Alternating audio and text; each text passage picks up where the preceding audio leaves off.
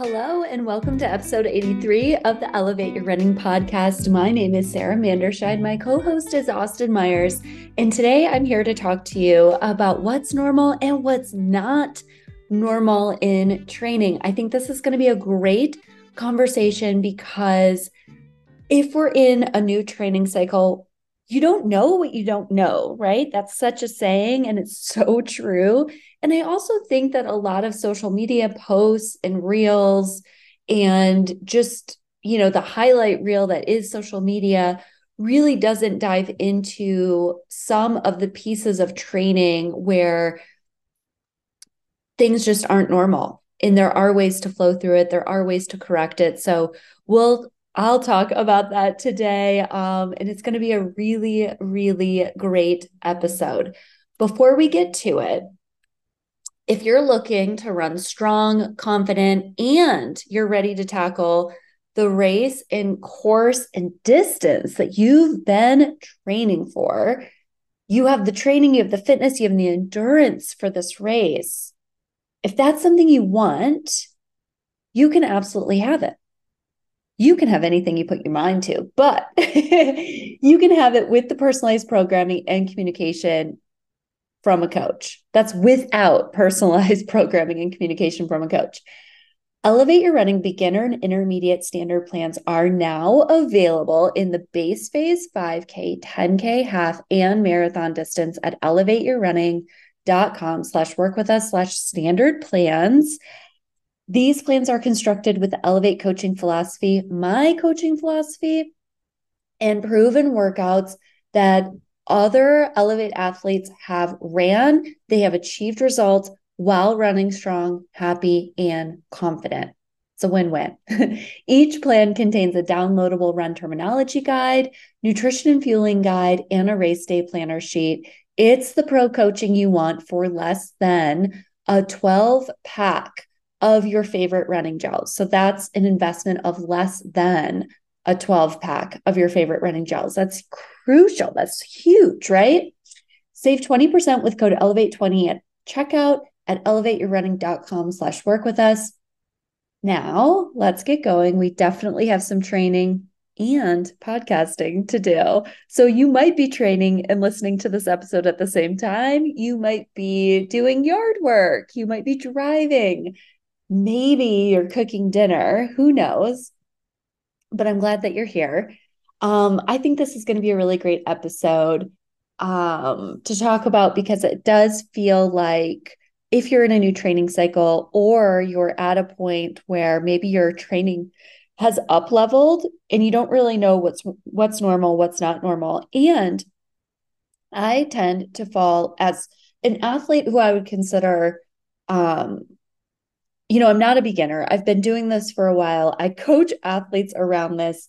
I still kind of get caught up in just training. And sometimes I forget, like, oh, yeah, like my training is increasing, my mileage is increasing. So, like, I get to do extra things when that happens. Like, sometimes it's really easy to forget about it because maybe you've been in base phase for a while. Maybe this is your first training cycle.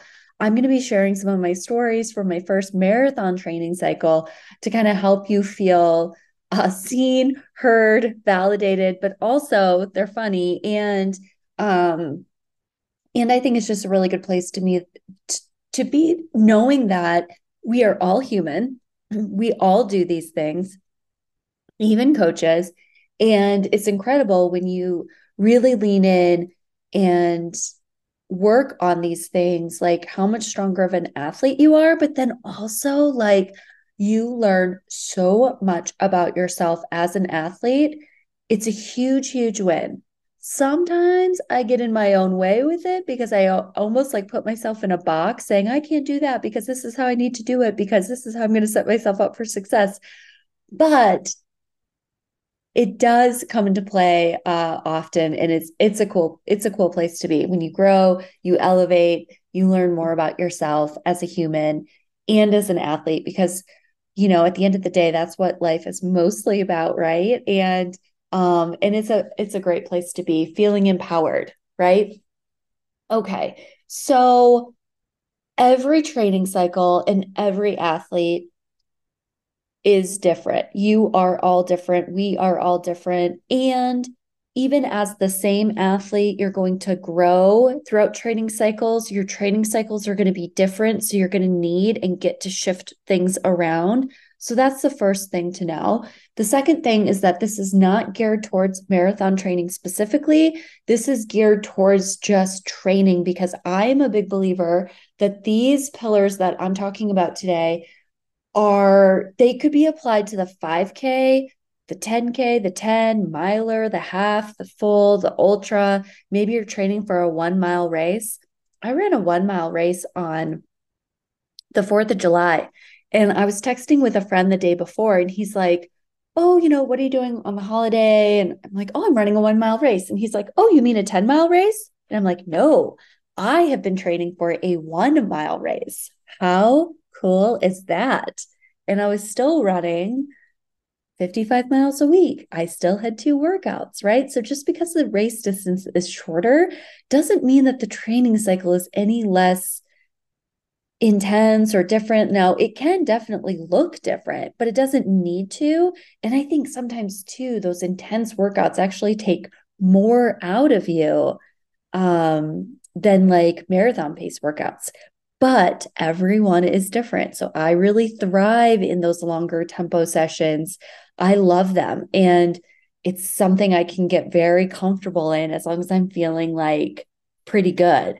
And um, it's like that short, high intense stuff that is really outside of my wheelhouse. And I know I shared this on the podcast with, uh, it was an episode with Austin and talking about how like sick I felt after my first like set of like you know 200 workout or something because it was just so different and so intense. And you're using you know recruiting like your fast twitch muscle fibers and like it's just different right? I'm sure summer had something to do with it too. But if um if you are listening to this episode in real time we are in the summer months and we're 8 weeks out from the Chicago marathon or Chicago marathon weekend. You could be running the 5k that weekend 10 weeks out from the Indianapolis 5K half and full marathon, 12 weeks out from the New York City Marathon, and then 16 weeks out from CIM or the California International Marathon. There's also Marine Corps in there. There's um, the Philadelphia half and full marathon weekend. And I'm sure there's dozens of other local runner runs and race weekends like happening, but those are kind of like the big ones that I think a lot of athletes are training for right now. So we, you know, develop and grow as a human and in, as an athlete and understand what's normal, what's not normal with our bodies, our minds, and our training. So over the weekend, um, I had scheduled a run with my friend Mary Lee in Denver. She was gracious enough all summer long to come up to Boulder and run with me. And she lives in Denver. And um, she went back to school. So it was a great opportunity for me to return the favor and meet her um, in Denver for a long run. And, and it was also a great opportunity to run on some flat terrain. In Boulder, it's very, um, you're either running up or down, basically rolling hills or just inclines. So um, it's really, really nice to get some flat running. And the day before, my teammate and friend Charlotte had asked what I was doing on Sunday and, you know, shared with her I'd be in Denver. It'd be great for her to run with us. We're all very similar runners. Charlotte lives pretty close to Mary Lee. Like it was all going to work out. Well, then Mary Lee's husband said, like, I'd love to join you for some recovery miles. And he's going for like sub 230 at Chicago and we're you know probably running like 930 pace which is a great recovery pace for where the three of us are and arguably for billy too in some ways. Um, and then we ended up running into our friend and athlete matt in the park. So he circled back with us and joined us too. And it was a really really fun cup filled impromptu spontaneous group run which felt really good. If you follow me on instagram or know me like there's a lot of group runs happening this summer and they're all pre-planned and like it or not doesn't matter what mood what the weather's like got to get it done right so it was really fun to see this type of run just kind of like start out in a very like intimate let's run 10 miles together merrily. And it turned into like this big friend group. And it was just really good vibes. So um, I thought it was interesting though, because Charlotte asked, How do you know when to push and how do you know when to pull as an athlete or back off as an athlete? And I think this came from maybe we were talking about our workouts the week before, and I had a terrible workout and um, like terrible from the start. I felt terrible. I was off pace considerably. And it's like, when do you know when to push through that? And when do you know like you need to back off because you're doing more harm? So we kind of gave our thoughts and suggestions on that. Marilee's also a running coach. And um, and she's a running coach through Relentless Runners. We're actually co-hosting. This is a side note, co-hosting um something in Chicago together. So stay tuned for that. It's going to be a lot of fun. Everyone's going to be welcome to join. It's going to be great. And um, you know, Marilee and I definitely offered Charlotte our suggestions, but also knowing like everyone's so different and it kind of has to come from within. And as a coach, I find that so true. It's like I have to trust the athletes when they say, you know, I felt like crap, but I pushed through this and hoping, you know, they didn't dig themselves into a hole. I have to do that with myself. Like to week two weekends ago in a workout that just didn't feel good. And I'm like, this is great. I'm going to be running 30 seconds slower per mile and putting in like hard half marathon effort and not dig myself in a hole. Versus the athletes who say, I needed to stop. I could not push through this. It was going to do more harm than good. It's like, okay, that's great. That's also a dangerous, slippery slope, too because there is a lot of mindset running, right? Mindset fitness that goes into something like that. And like, how do you flow through the uncomfortable? Um, but everyone's so different that everyone's going to show up a little bit differently and it really does have to come from within so today we're i am talking about some key pillars of training and what to look for what is normal what is not normal and some guidelines best practices i also if you don't know this yet, I'm going to say it now. Like, I love giving actual hands on tips, things you can apply in your training, because I feel like it's so great to reflect on what Austin and I share each week, and even in this episode of where you are in your training. But I also feel like it's so important for you to have some actionable tools that you can use right now, today, to set yourself up for success and feel good about it. So let's jump in. The first pillar we are talking about today is having soreness and niggle. So, what is normal with general soreness slash, you know, niggles? I don't think anything's really normal with niggles, but and what's not normal. So, general muscle aches are so common with athletes, and most athletes kind of should have general uh, muscle aches to some extent, right? Like the more we train, the more training cycles we stack, the less achy our muscles are. But if you are new to the sport, if you're new to a distance, or maybe your mileage is increasing because with every training cycle, we should be stressing something a little bit differently to get the most out of us. Otherwise, we plateau as athletes. Um, you will have general muscle aches especially after a workout or a long run, because those two days or those two training runs are specifically designed around fatigue and higher efforts. And you should have that general muscle ache post workout or a long run. So, if you have workout Wednesday, long run Saturday, your Thursday and Sunday recovery days might feel quite a bit slower. Your legs might feel heavier. This is totally normal. It's totally okay it's taking the recovery pace slow, like a jog, like a shuffle, and while still having good running form. I think that's something over the last few weeks I've noticed I've been saying um, because I've seen athletes just out there like, you know, easy run, but their running form is really poor because they're just, you know, it's like a different kind of feeling, right? Um, but having a really good running form, really strong running form while you're running. Your recovery runs are still critical, it's essential.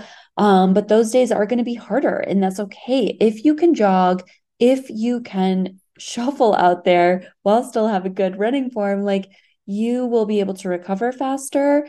And um, it's also a really big mindset win because it is harder to get out there on those days, right? So that's all normal. If your aches are lasting more than a couple weeks, if you have sharp or shooting pain, if you have soreness that's kind of getting in the way of living your life before you were training, highly recommend uh, dialing back training um, because that's too much, right? The sharp shooting pain specifically, if you have that while running, stop immediately. It's not worth pushing through. If you have a niggle that increasingly gets worse throughout a run, stop your run, take time to rest, take days off. Um, before you even get into a training cycle, I highly recommend having a sports doctor, a sports chiropractor, a PT, a running specialist PT in your phone, ready to go uh, to book appointments as needed. Oftentimes, um, after I've gone through cycles of dealing with a lot of niggles and having to you know get a lot of appointments or have a lot of appointments with PTs to work on we worked on a lot of strengthening exercises. Um it's it's really important to do that prehab work too right? Of getting getting in the way before it gets in the way right? So getting it done getting your mobility done getting your strength done before it becomes an issue. But i also know as you know, I've been there before too. It's like going into a training cycle for the first time or a training cycle that's like more intense than what you're used to. It's like you don't know what you don't know. And oftentimes it just comes down to if there is a niggle, if there is something that's lasting more than a few weeks on end, um, which is just general like muscle aches, if you have sharper shooting pain, like absolutely get into a PT and just have them evaluate you they're most likely going to give you exercises. And I know a lot of people think it's like, oh, it's just one more thing to add to the plate, but really, it's so good. And it's stuff that you should be doing. And oftentimes, when I see athletes kind of go through this and they might need to take extra recovery days, they might need to add new strength or mobility, two very different things, by the way, strength and mobility to their training. It's the universe's way of like showing them this was something they needed all along and it was just it's coming into their life now and it's something they get to work through it's something that they continue to add into their training after they get healthy again and it's something that's going to move the needle so um with my first marathon prep I had a series of races that I was racing um, before CIM, and I think I got I don't really know what happened. It's like races just kind of popped up. I think I had a half marathon on the schedule with my sister. We had CIM on the calendar, and then the Lululemon 10K popped up. I ran a Denver 5K run to support um, a friend at the Blue Shoe Run in Denver. And so I was running a 5K, I was running a half, a 10K, and then the marathon distance. And as I say that out loud, that's actually kind of interesting because as my prep for CIM for this fall, I'm doing the exact same thing. I have, I might, I may or may not have a 10K. No one's going to really know. I'm not even going to know until the day before. Um, but I am racing a 5K and a half before going into CIM. But what happened throughout that first training cycle was that my mileage increased. I was running six days a week. I added, I was supposed to be doing strength. I didn't really know what I, you know, what's like good form. What am I doing? Like all these things. I was under fueling 100%. I was overrunning my easy days 100%. Um, and it came to a point where I was running the Moab half and I actually like uh, stra- strained my hamstring. And it was a hillier course um, I was running flat for most of CIM training, which is actually kind of um, it's kind of interesting now to look back on because CIM is not a flat course, but Denver is very flat. And um, I needed to get I I needed PT appointments throughout the last six weeks of training to get to CIM healthy or to get to CIM and run. is basically what I needed to do. And I think oftentimes that happens with a lot of first time athletes going through a new training cycle if that's the half or the full. I've seen it in my athletes who are going through their first marathon or their first half and like the aches and pains and kind of everything that kind of comes with it. So know that like the general muscle aches are super common. That's normal. But if it lasts a long period of time, if you never have a day that feels really good or good, you have sharper shooting pain in your run, or your soreness is getting in the way of living your life, like that's not normal. So, seeing and getting a sports PT or running specialist PT, sports doc, sports chiro on your side, on your team, get referrals from friends, your running community, um, Google, read reviews, really do your research on this because it is an important piece to it. And I think what's really cool too is like, yes, they're going to give you all these exercises to do. And yes, it's going to be one more thing on your plate. But when I look back over the last five years of my evolution with running, those are all the same exercises I am doing today. And knock on wood, I have not seen my sports doctor in a long time. I had one or two visits during Boston training for a tight um, post tib muscle that was running down to my ankle. So I was having ankle pain, but it was something that I knew could be fixed easily. It was something that I could stretch and um, really kind of shift and flow through on my own at home. And it was something that I wasn't worried about.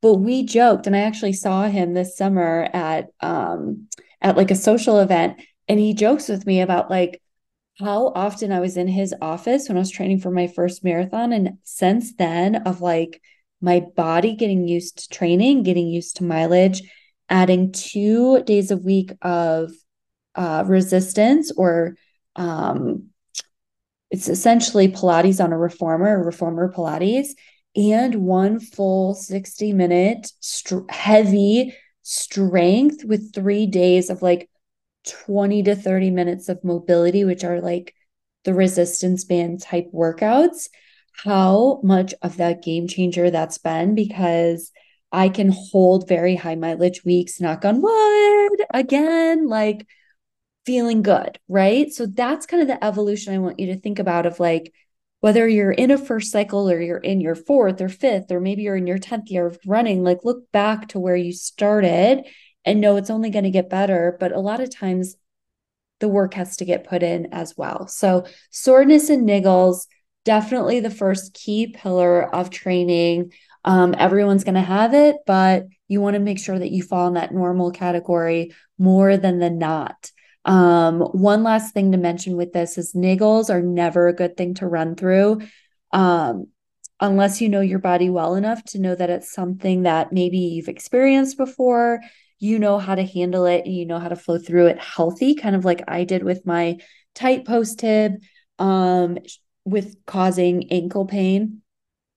It's something I knew I could handle.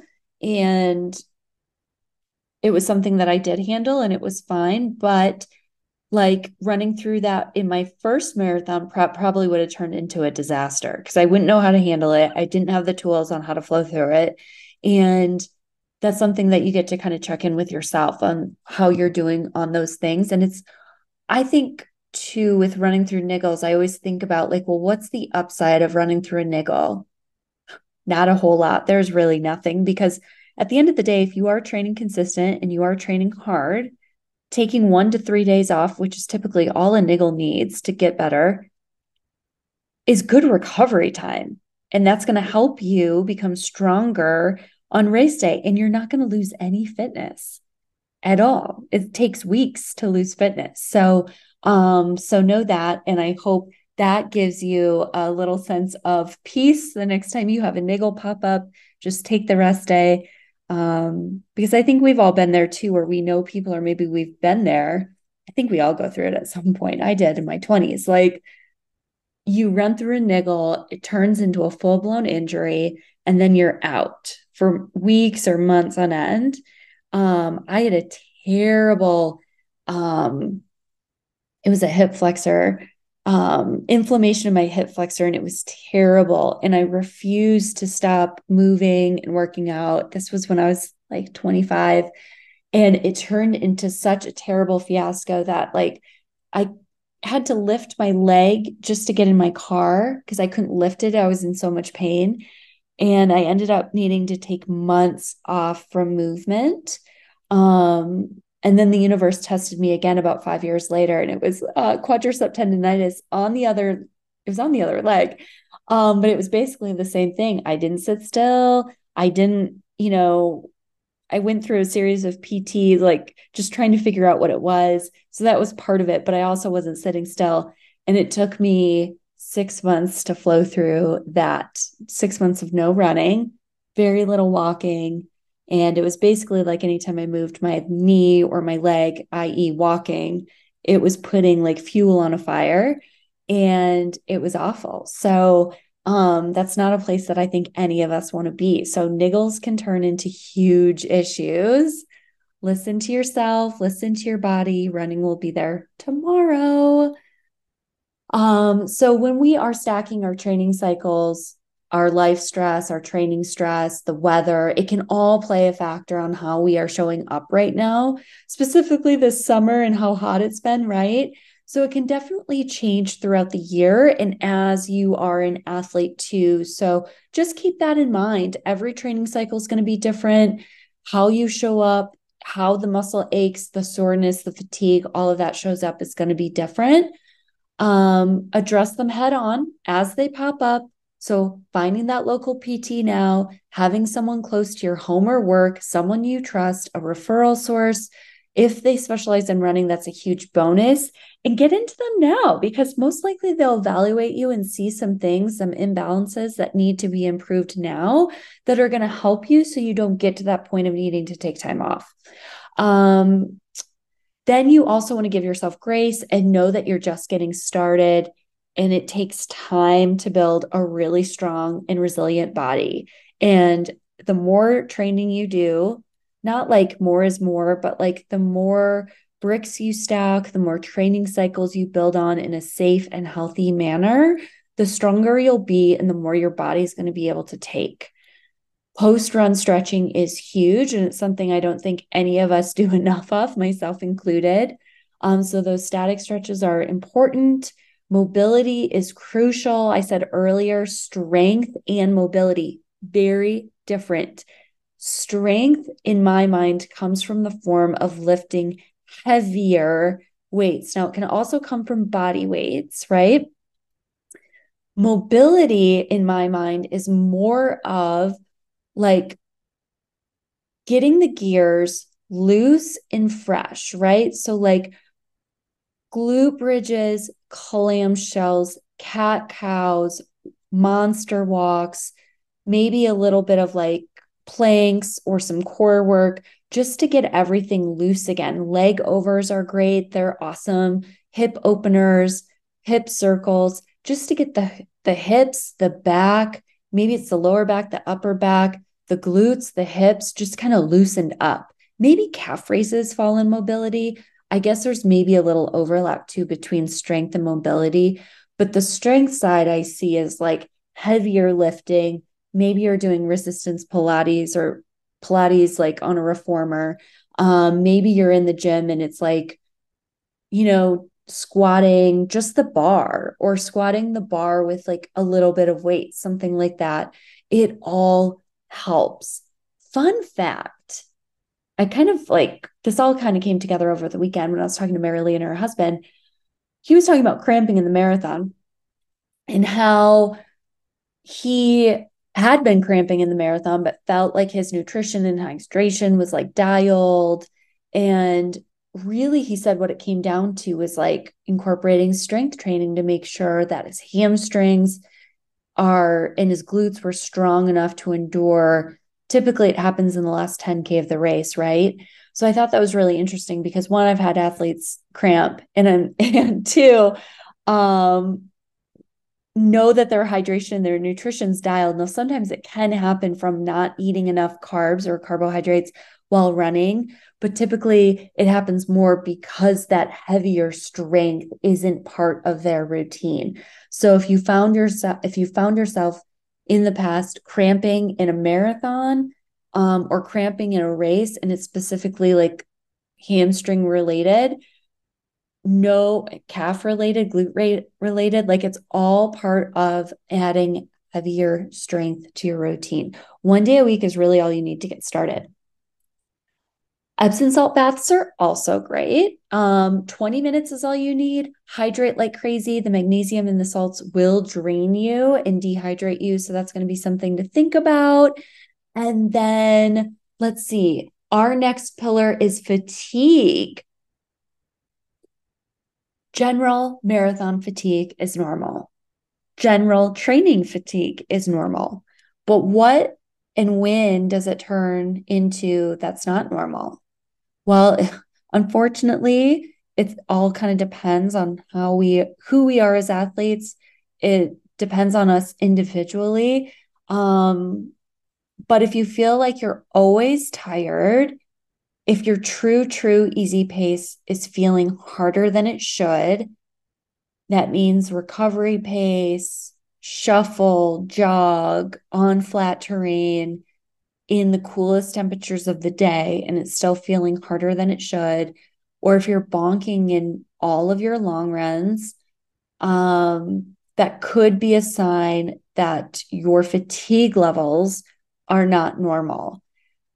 And that's a very scary place to be as an athlete. So, women tend to have more fatigue issues than men. Sorry, ladies. I also fall into this category a lot of it is determined with your iron and ferritin levels. So, getting those checked, getting those um, evaluated either before a marathon prep or just a marathon prep, um, or I'm sorry, before any training prep is crucial. Um, or I think it's a really good data point to have, and then checking it like halfway through to see where you are. Incorporating iron iron rich foods specifically, if you know that this is kind of a thing that that you deal with. It's something that I have always needed to work on. Um, I have very low iron and ferritin levels. And so it's kind of a double whammy of always feeling tired. Um, and I know it's due to that. So taking supplements definitely helps. But first and foremost, getting your blood drawn, getting it checked by your doctor or InsideTracker will help you determine where you are and where you need to be and then how to bridge that gap to get there um so that could be one thing and men can also have this too i don't want to discount that other th- ways to um, align with fatigue is making sure that your sleep is dialed. And this is going to be so hard for so many people listening. I get it. We have 87,000 things to do every single day, whether you are an athlete training high mileage, you're in base training, you have a family, you volunteer, you run your own business, you um, travel frequently. Like there's so many different things that are part of life that we get to experience, which is so awesome. And it feels like sleep is always the first thing to go, but really it's the most important thing in our schedule, especially as athletes. So, sleep really is the number one recovery tool while you're sleeping. Your body's working really, really hard to repair itself, which is awesome. Um, so, you really want to try to get as much sleep as you can. Everyone's going to be different on how much they need, but typically athletes need anywhere between seven to nine hours of sleep. And it's a really great place to be. I tend to fall into, I can have a few weeks of like getting six and a half to seven, and then all of a sudden I have a really bad workout. and I'm tired. and my iron levels are low. So my ferritin levels are low. It's like a triple whammy, right? Um, and then when I have that eight hours, it feels so good. And that's a place that you want to be because it really can help you bridge the gap and get you through training healthy, which is a key, key, key piece. So unwinding at night is super helpful. Um, and just making sure that the lights are dim, maybe turning off the computer, TV, phone before going to bed and giving yourself time to kind of unwind from the light itself. Playing like meditation or sleep music is great too. And those are ways to set yourself up for success. If you have a rest day, most of us do during the week, taking that time to sleep in and knowing that you really are making gains by doing that. And like, I am such a to do list person. I have lists. I love crossing things off my list. I get anxious when I have long lists of things that I get to do. And so I get it. And I understand that sometimes waking up and getting things off the list is going to feel better. But if you're chronically undersleeping and tired, that is going to wear on you, probably greater than the anxiety around a long running get to list, right? Um, the other things to check in on are your mileage, like how quickly did you jump up in mileage or jump into your mileage? How many quality sessions are you having a week? One quality session or workout a week is enough for 95% of athletes. I know it's really easy to look at what everyone's doing on Instagram or on Strava and think you should be doing that too. But really, no. If you're working with a coach, they know what's best for you. If you feel like your coach is giving you too much, it is a partnership and it's a really good opportunity for you to have a conversation about what's working, what's not working for you, and like how you feel most supported and set up for success but beating around the bush and hiding it or not wanting to talk about it is only going to hurt you, the athlete, in the end. Um, really taking into account the mileage and making sure that you're not jumping up too fast too soon. Typically, it's uh, training blocks are two or three weeks at a time with one down week. And it's okay to go two up, one down, three up, one down, or maybe it's a combo of both, kind of depending on what's going on in life, how you're showing up. If you're getting sick, if you're traveling and all the things, right? Life stress plays a huge piece into running fatigue or just overall fatigue while training. So evaluate where you are. How is work stress? How is your family stress? Maybe it's financial stress. You have the training stress. There's a lot of stress, right? Um, so evaluate where you are with that and how you could reduce stress in your life if you can, because your body only knows stress. So if you're getting and applying training stress, that's awesome. But if you have a lot of other stress going on in your life, your body doesn't know the difference and it's all the same. And that can show up in workouts, in long runs, and really how you recover. So if you're not recovering well, you're not hitting pace in workouts, there's probably too much stress going on. And it's for a good way for you to be honest with yourself about what's really happening in life and what's happening in training and how to dial it back. And it could be in both areas, it could be in one area. Nutrition is also a huge piece to the fatigue area. What's normal? What's not normal? Nutrition. Are you supporting your training with proper nutrition? What does that look like? Well, that's going to look so different for everyone. I'm so sorry, but it is general rules or guidelines around nutrition is adding more carbohydrates to your diet, right? Um, also making sure that you're bulking more of your fueling around the time of the day that you're running and making sure that you're fueling and eating while running, especially those workouts. Big believer in that. Um, also the long run. So, fun fact for me, I did a really awesome job of fueling workouts for many training cycles and did a very poor job of fueling the long run for many training cycles. And I've really dialed in the long run, which feels great. And as I'm coaching this summer in person and I'm talking to athletes virtually, uh, online, I'm asking about fueling during workouts. And not that many people are doing it. What does it look like? I'm hoping that by the time this podcast airs, I have a post up around this. But what it looks like is an example is I had a 10 mile run two weeks ago. How you want to set yourself up for success on a workout like that.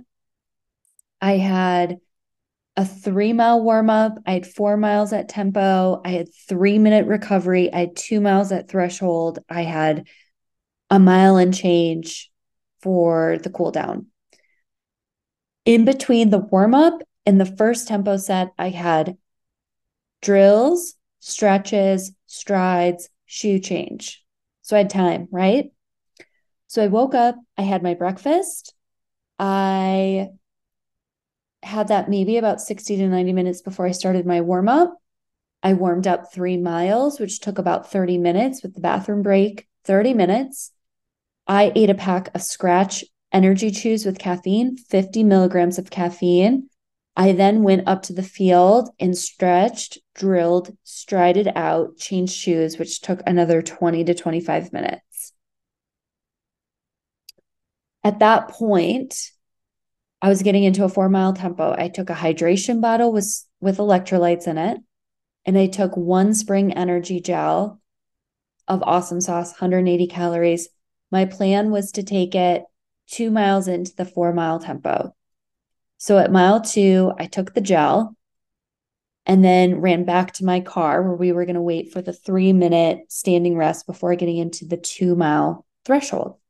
So while we were standing for the three minutes, I took another gel. It was 100 calories. It was the cranberry Spring Energy, and I knew it could get me through two miles.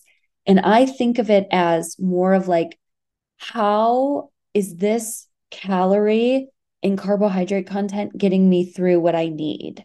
Right. So I had three gels over the course of 10 miles to set me up for success. Now, everyone's going to be different. I also had a little bit in my bottle of electrolytes, but I didn't end up drinking that much that day until after we were done running, um, until the cool down, and then I drank a ton. But um, but that all plays a huge piece in your overall fatigue. I've had athletes say this. It's happened to me before. Like if not like it's happened to me before, I've applied this and this has worked. If you fuel and eat well during your long runs and your workouts, the rest of the day you should have more energy. So if you feel like you're getting in that energy slump midday, three o'clock, four o'clock, and you worked out in the morning, it probably has more to do with under fueling and not giving your body enough food than anything else, unless you're sleeping only four hours a night, um, which hopefully no one's doing. So, those are going to be things that all impact fatigue, and knowing that normal training fatigue is normal. But if you are always feeling tired, your true easy paces feel harder than they should, if you're bonking in every long run, if you're slumping and bonking in the afternoons, you are probably overly fatigued, and that's not normal. Next pillar hunger and mood, which kind of great segue, right? Hunger and mood. The more miles that you run, the more fuel you're going to need, the more calories, the more food you get to eat. And I realize sometimes like this conversation is triggering for people. So if you want to skip the next five minutes, feel free to do that. But it is an important conversation and it is something that I feel like needs to be talked about and it's not something that I want to hide from. It's not something that I want to skip over because it is a sensitive topic for people. I think everything that we talk about is sensitive, right? I feel like especially in this 2023, like you can't not offend someone these days with whatever you're talking about. So I want to talk about this. I think it's important. So if it's something that doesn't align with you, just skip ahead. Hunger and mood if you are starving, if you are hungry all the time, you need more fuel. This also correlates to fatigue and not hitting paces in workouts and not hitting paces in long runs or racing well. Honestly, like it can be the hunger and like the mood piece to it. You're just under fueled. It is something that I am always having to work at, it is something that annoys me to no end. I find it draining to have to track my food and figure out what I'm eating and meal prep and pick out new like recipes to make. It is like the one thing I just I really don't like about running as much as I do. Even though I love grocery shopping, absolutely love it. So if you need someone to do your grocery shopping that's not Amazon, let me know. Um, I absolutely love it. But the whole other piece to it is like very, it's like just not not my deal, not my thing. But I also love to eat. I tend to snack throughout the day. And I think a lot of that comes from having busy days, running or coaching at night. Like there's just a lot that goes into that. Um, but I also do love snacking. And that's not great when you're running high mileage because you really do need to have quality meals. So know that what's normal is your hunger and mood stay the same. What's not normal is your hunger levels or your mood changing at all. If it feels like it has changed at all, that's not normal. And that's something to really lean into ASAP. It's something that you can't let get away from you. It is probably, out of all the things that we're talking about today, I feel like if you're under fueling and running a lot and you're crabby or you're moody, it's probably the fastest way to get injured or to burn out, hands down. So, know that you could also fall in this category if you do not feel hungry, like I do. Most times, I don't realize I'm doing it. And I know that sounds weird because I do eat all the time, but like, and I'm not one of those people to skip meals, but, or skip snacks in my case. But I know like when I'm doing heat training and I'm running during the day and I'm coming back after being outside for 80 minutes, like I'm not hungry, right? But this summer, I've been setting myself up for success by eating cold foods. So I'm eating cereal before I'm going out for a run. Multigrain Cheerios are awesome. They digest well. They have great carbohydrates, good energy. Um, and then I'll come back and I'll drink like a smoothie or a Core Power protein shake, or maybe it's two pieces of toast um, with the shake, right? You always want to have that three to one carb to protein kind of ratio. Um, so know that you could fall in this category if you don't feel hungry. But if you do notice that your mood's shifting and you are more irritable or crabby, and there really isn't anything else in life kind of changing, that that's probably under fueling. So you do want to have more nutrition bulked around the time of day that you're running and your workouts, and then specifically your long runs. Those two days, you want to be just eating and consuming more overall because not only are those mileage days probably higher, but the intensity is higher. So you're burning more calories. Now, if you're adding strength into your program as well, that's going to be another add in that you need to account for and making sure that you're fueling enough um, for that strength, co- strength training component. Fueling and hydration on your training runs is going to be huge. We talked about this all summer long, gelling well, gel often um, every three to four miles, hydrate with your electrolytes, take your handheld out on every single run. You really want to focus in on carbohydrates if you are in a big, heavy training cycle. Um, sports dietitian Kelsey has this amazing infographic that she posted. I think it was the week of, gosh, it was, gosh, the week of this week, maybe on Monday the 14th. And August 14th if you need to go back and look at it, but it's an awesome infographic on her performance plates.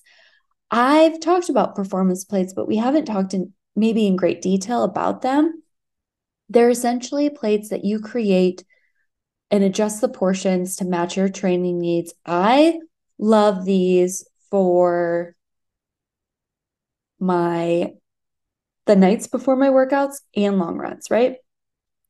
Those are the critical nights for me.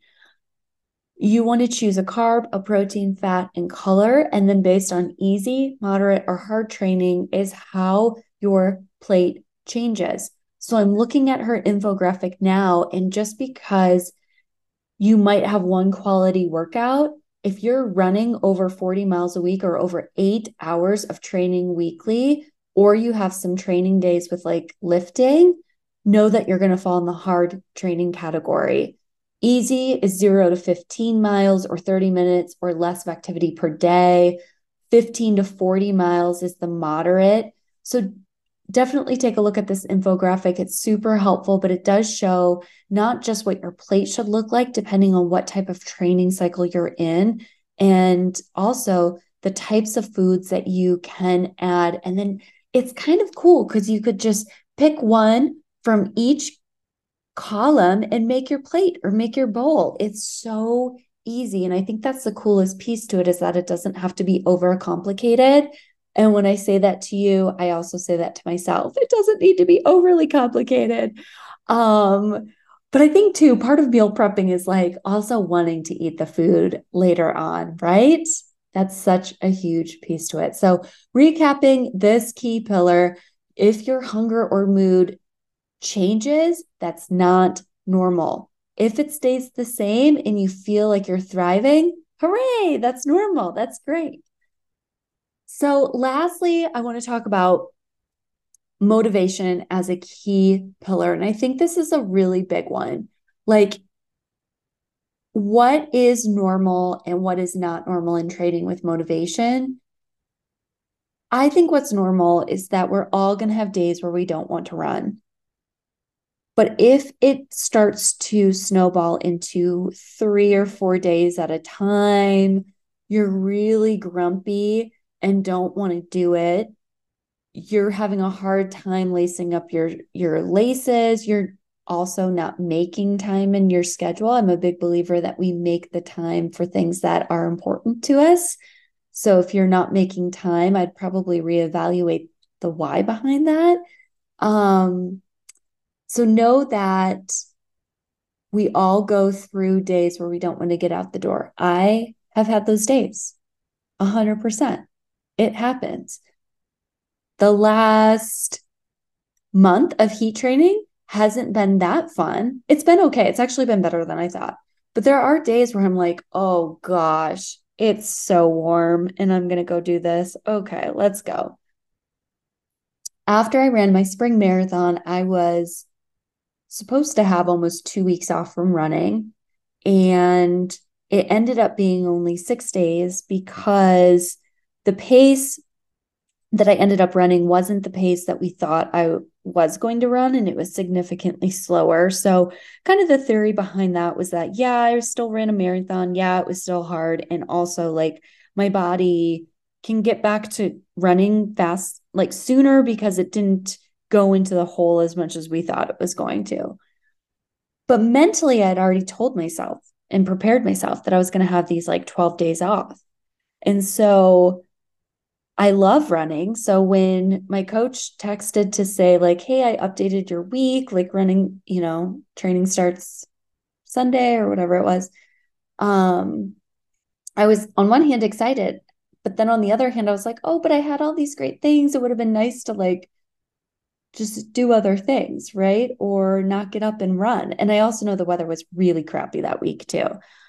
And that doesn't help at all when your body feels awful after a marathon and then the weather isn't great on top of it. So um so my motivation that week was low. But I still got out the door. I still did it because ultimately I love running. I love training. I want to be the best version of myself at the end of all of this and in all ways. So I made it happen. And it wasn't something that I was, that I knew was going to be a problem. Right. I think it's hard to know where that balance is. But if you are stringing today, like stringing days and days together of like low motivation, you don't want to get out the door, you don't want to run with friends, you don't want to run solo or listen to a kick ass like playlist, then something's probably wrong. And that's not normal. And I shouldn't say wrong. It just means like that's where you are right now. And that training gets to pull back. That's it. Because you're probably burnt out. And it could be from one of these other things going sideways that didn't get handled in the manner it needed to get handled. And we've all been there. There's no shame around that. We've all been there. This podcast is is designed to really help you see things hopefully before you're in it. So you can apply the tools and remember what the conversation was or go back and re-listen to remind yourself of oh yeah that's what i can do. And i can be a student of the sport and learn more. A lot of it is being self-aware and know that no one's perfect. I fall into this category all the time. I like just training's a lot and there's a lot going on on top of it and there's always i feel like something kind of like falling through the cracks with it right? It's like oh yeah i, have, I get to do that again. Like i get to like be really focused in on maybe it's my nutrition or my gels or whatever. So that's okay. The motivation can really derive and come from like is your training too hard? Have you had too much over the course of the last year or the last training cycles? Have you taken time off? I'm con- reconnecting with an athlete that I coached for over a year, reconnecting with her today, and she took the summer off. And it was awesome. I know it was awesome because she worked really, really hard when we were partnered together. And she was working really, really hard before we started working together. And she's going in to run the Boston Marathon next spring. And I think she knew she needed this summer to just do what she wanted to do and not have structure. Now she's still like as consistent as they come. So I think she was still running like almost every day, right? But she didn't have the workout, she didn't have the quality. And I think that's great because our bodies and minds do need that break, right? We all do. It's just a matter of having an off season and what that off season looks like for you. I'm pushing a bit hard right now because I feel like I'm in this window of time where I don't have a lot of time to waste based on like my age, how long I've been training, and when I'm probably going to like max out, right? And that's kind of a weird place to be. You just don't know. So I'm forging ahead and just trying to like keep it rolling and doing what I can do um, to continue to make it fun. Um, make sure I still enjoy it, make sure it's still filling my cup, and that I'm still getting faster because that's my goal. I guess running faster is the secondary goal. Running happy is definitely the first and making sure that's that's really dialed. Um, so looking at the off season, that's going to be a big piece to it. So if your motivation wanes here and there, no, that's that's normal. But if it is something that is off pattern for you, if it's happening days on end, if you feel like maybe you raced and you have like the post race blues, you know, taking a step back from running and just taking time to either invest in other hobbies or take time off of a structure, take time off of workouts is really going to help you. And ultimately, you're the only one that's going to know that. If you're partnered with the coach, there are things that we can see that might tell us that there's something going on there. But ultimately it does have to come from the athlete and the athlete seeing it and knowing it and communicating it. And lastly, although this is not a key pillar, maybe it should be. I I started this episode talking about um, kind of the social media aspect to training and um, I saw a story that someone had posted about how tough training can be at this point in the cycle if you're running something in October, right? Because you're really in the thick of it. And it's so true. And she was talking about how it's like not realistic to see these reels being created of people going out for a casual long run and like everything's prepped and ready to go. Here's my cute outfit. Here's all my gels. Here's my hydration. Look, I'm running marathon goal pace and taking a video at the same time. And all this stuff and putting a reel together about how great their long run was. And I'm not discounting those athletes because I think, and I know athletes that do this, that that is kind of how they show up for long runs, and that's awesome. But that's not everyone. And I think it's really easy to get caught up into that comparison or that comparison of how many workouts are you doing this week compared to everyone else? Or what does the quality, what's the quantity of the workouts going on? Hopefully, we have Austin back next week because I really cannot wait to ask him about his workouts for his prep. And if you're following him, I think you know exactly what I'm talking about. It's wild, but it's also like, I think it's pretty spot on for like wh- what I know he's trying to do. Um, but it's like 1% of athletes are doing the type of workouts he's doing, right? It's not the norm. It shouldn't be the norm. Um, oftentimes it's less is more for training cycles in some ways um, as long as the foundation's there. But I also just want to make sure like that social media kind of component is it definitely normalizes the non-normal if that makes sense and i think it's really easy to get caught up in it. So if you're in that space you know giving yourself grace and really just going back to you and thinking about how far you've come in this process how far you get to go in this process and also know that like you're doing great because you're you and you're showing up and you're getting uncomfortable and you're setting goals and you're doing hard things. And that's a really cool place to be because there's so much growth and opportunity that can come from that mindset. It's not going to be linear. Absolutely nothing is. Um, but it is a really awesome place to be. So I hope you can see that in lieu of the comparison game on Instagram or Strava and all the things and know that like what you're doing is incredible. It's great. You're going to have awesome results from it and you get to be really proud of that. So that's this week's episode. Thank you so much for listening. If you would like to follow me or the Elevate Your Running brand on social media, we're on Instagram and threads at Sayrah, S A Y R A H Runs Happy, and at Elevate Your Running. Thank you again for listening. I hope you have a wonderful week, a great week. And, you know, I'd love to hear your feedback on this episode. If you have anything that has fallen in the not normal category and how you flowed through it, or if you want to pat yourself on the back and say, hey, I'm in the normal category for all these key pillars, congratulations. I'd love to hear that too. You can send a DM or email at sara at elevateyourrunning.com. Thanks, everyone. Have a great week.